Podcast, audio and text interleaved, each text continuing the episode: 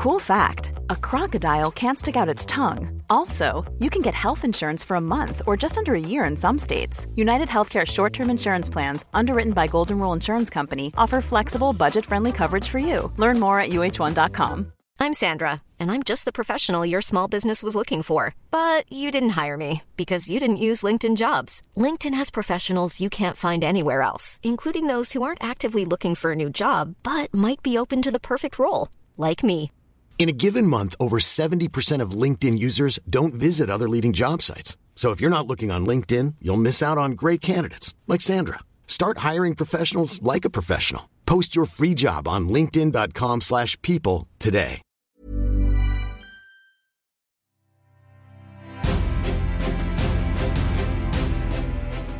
Previously on the legacy of Gaea. He had no idea who Nyacax really was.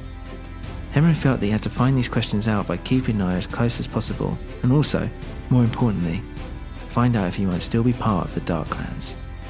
This is episode 8 of The Legacy of Gaea.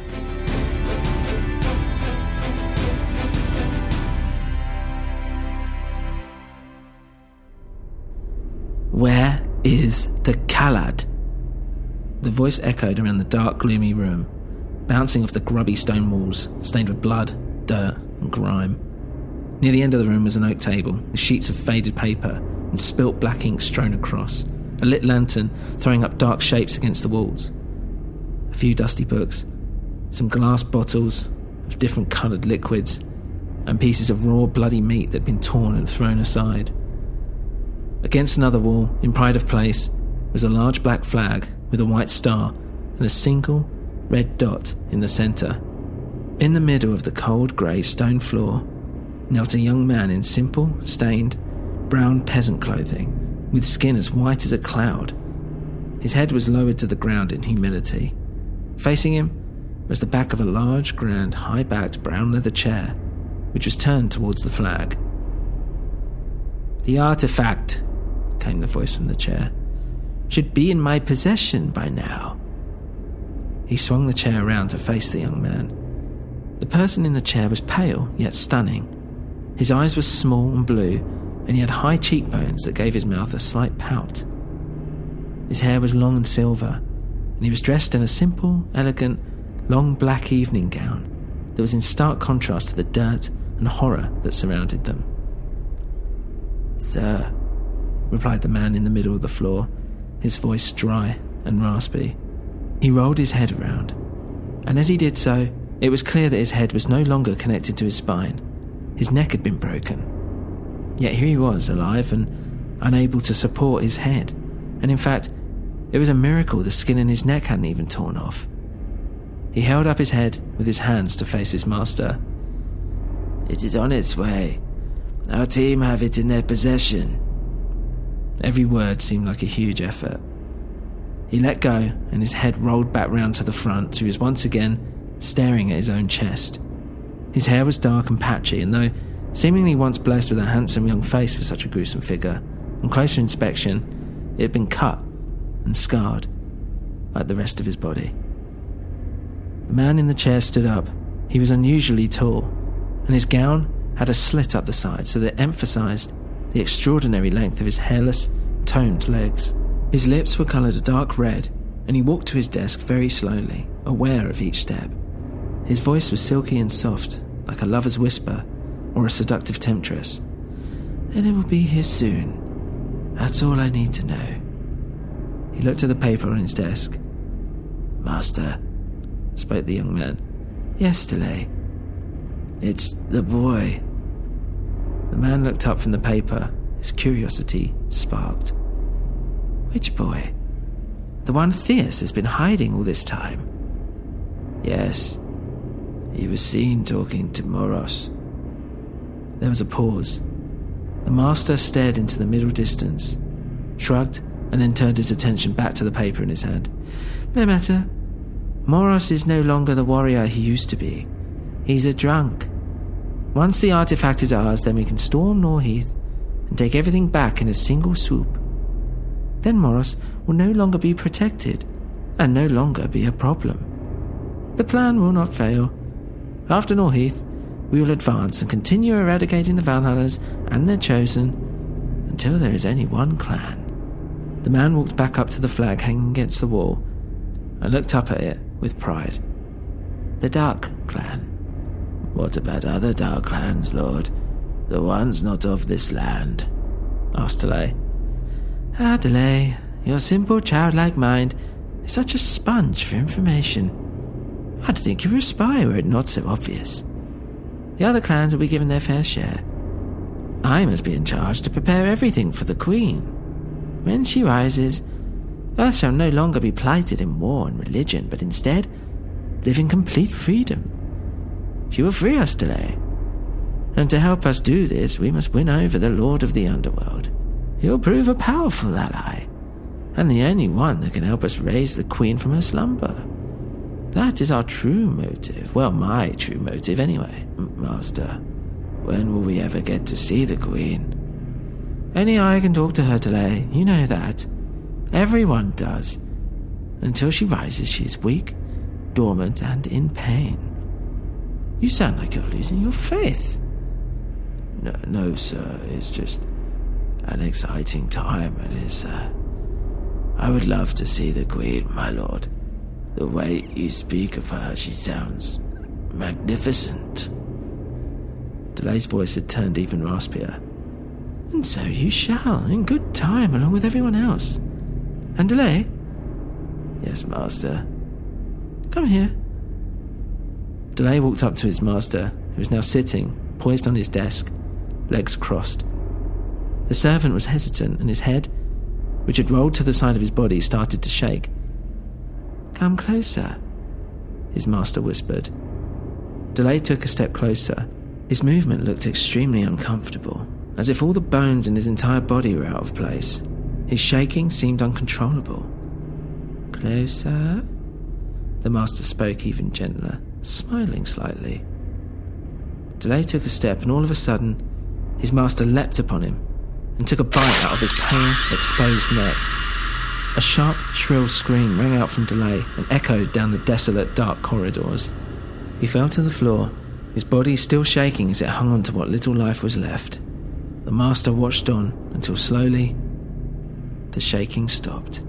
With a satisfied sigh, the master looked back at the paper he had been holding and wiped the blood off his lips. With his bloody finger, he signed the document Shui. Can someone clean this mess up, please? Shui shouted. The door nearby slowly opened, and a stooped creature with a bucket and mop entered. He looked so alike to the victim that lay on the floor that they could have been twins. The same signs of torture, the same scarred, pale faces ruined, all of it making them identical. He was just another poor soul in rags, destined to serve. Actually, before you clean up, take this upstairs. Yes, sir. Oh, Shui said. Just one more thing. You're my new delay. Yes, master.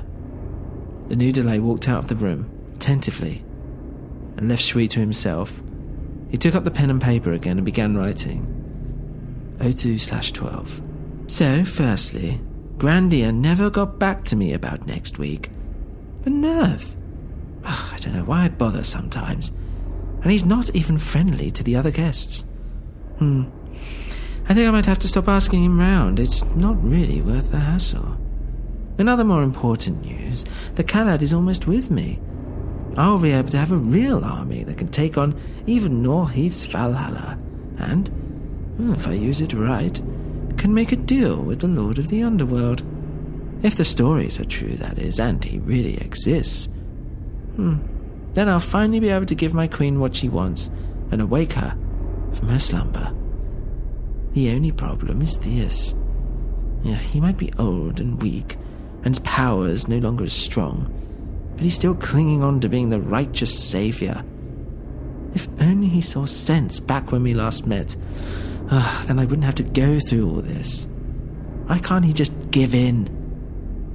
Saying that, hmm, I mustn't underestimate anyone, including Theus.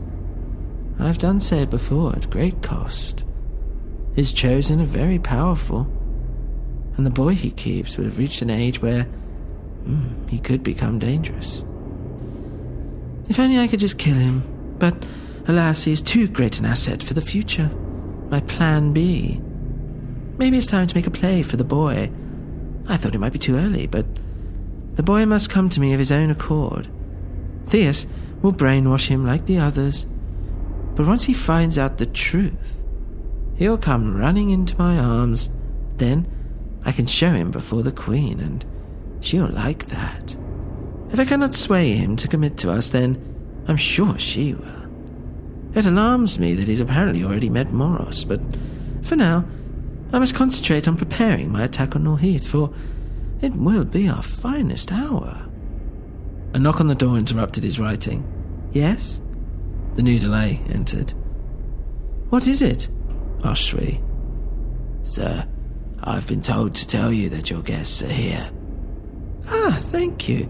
Uh, clean this mess up now, will you, dear? Shui walked out of the room into a long dark corridor with only candles to light the way. He slowly carried himself up a long winding stone staircase and opened a wooden door to reveal a secret doorway behind a painting of naked men dancing in fire, laughing with hysterical smiles. Inside this new room sat a luxurious white bed and many exuberant decorations, such as a large mirror, a huge wardrobe, and other beautiful paintings lining the elegant red walls. Shui stood in front of the mirror, rearranged himself, brushed through his long hair, put on some high heeled shoes, and walked out of the bedroom and into a long marble corridor with many doors, his stilettos clicking against the floor. A well dressed elderly butler came up to him, his eyelids so heavy they were almost completely closed. A haggard, tired, leathery face that adorned no smile but carried a look of complacency. Sir, the rest of the leaders are waiting for you in the dining room. Thank you. And sir, the butler mimicked wiping his mouth. Shui realized he saw a small blood stain on the corner of his mouth. Ah, thank you. The butler nodded, and Shui walked down the marble staircase with his head held high.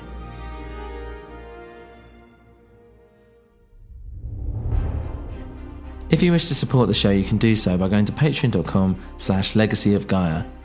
If you wish to skip ahead, you can actually buy the book on Amazon right now. You can follow the link in the description. You can follow us on Twitter at Legacy of Gaea or email us at legacyofgaea at gmail.com. If you enjoyed the show, please remember to rate or review us on your podcast platform of choice. Thank you for listening and see you next time.